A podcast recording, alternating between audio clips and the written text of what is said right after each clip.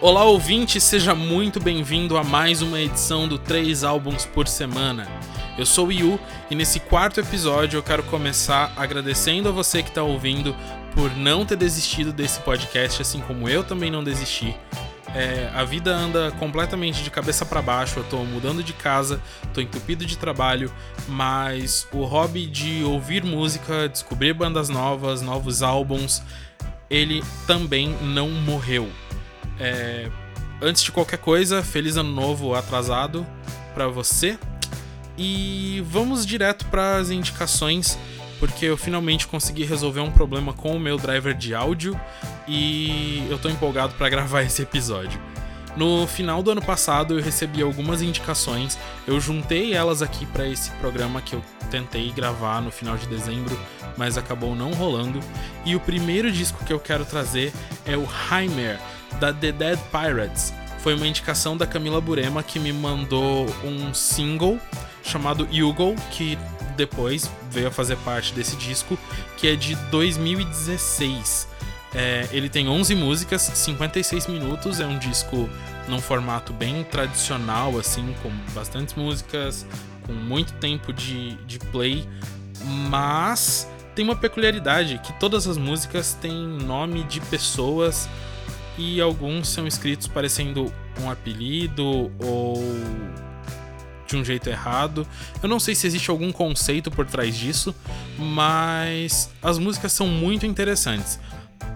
Tem uma vibe meio retrô, pervertido, com, com umas guitarras bem vintage, assim. Eu gostei bastante.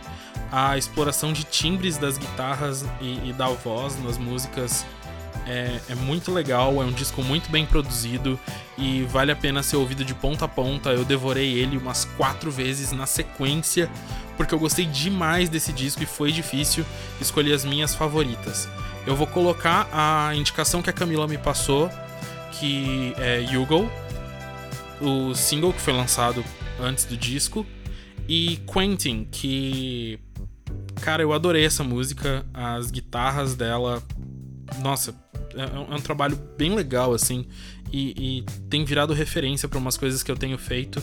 Inclusive, em breve eu quero eu quero soltar umas coisas autorais aqui para vocês. E se você faz um som autoral, se você produz alguma coisa e você quer divulgar para meia dúzia de pessoas que seja, ou pelo menos me fazer conhecer o conteúdo que você cria e as coisas que você gera, me manda ali uma DM, manda uma mensagem no Anchor, porque eu fico muito feliz quando chega música nova para eu ouvir. O próximo disco indicado aqui, na verdade, é um EP, mas é um EP de seis músicas que tem 23 minutos. É maior que muito álbum lançado nos últimos anos, com essa coisa de consumo curto e música tendo que entrar em playlist e ter que ser tudo muito rápido. A Envy on the Coast lançou Ritual em 2017. Como eu disse, são seis faixas eu considero um álbum, apesar de ter sido lançado como um EP, porque seis músicas para mim já é muita coisa pra, colocar num EP e não chamar de álbum. É... Esse disco foi uma indicação da Giovanna, minha namorada, e me chamou muita atenção por causa do, do uso do M como harmonizador nas guitarras. É um papo meio técnico, uma punhetagem de pedais de efeitos mas quem me conhece sabe o quanto eu adoro usar o M e, e algumas músicas daqui viraram referência pro, pro meu som de guitarra. Quando eu comecei a ouvir esse disco no meio do ano passado ou no meio de 2018, eu tô meio perdido, eu não tenho nem certeza de que dia é hoje. Mas, enfim, é, umas dobras de guitarra usando delay que tem aquele atrasozinho ali, gera um certo desconforto. Eu gosto muito, muito desse tipo de som.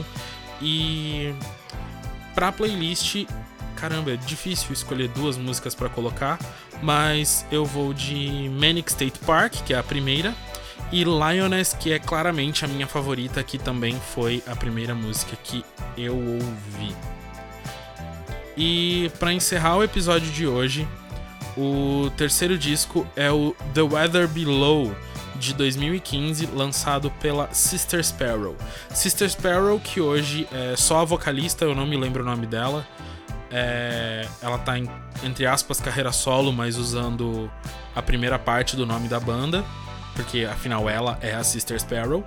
Mas o disco foi lançado na época em que ainda era Sister Sparrow and the Dirty Birds, uma banda que tinha guitarra, baixo, bateria, um trio de metais e o irmão da Sister Sparrow fazendo gaita, mas ele usava uma pedaleira na gaita dele e tinha uns efeitos muito loucos e ele tirava sons parecidos com guitarra, sons parecidos com órgão, com Hammond, com alto-falante Leslie.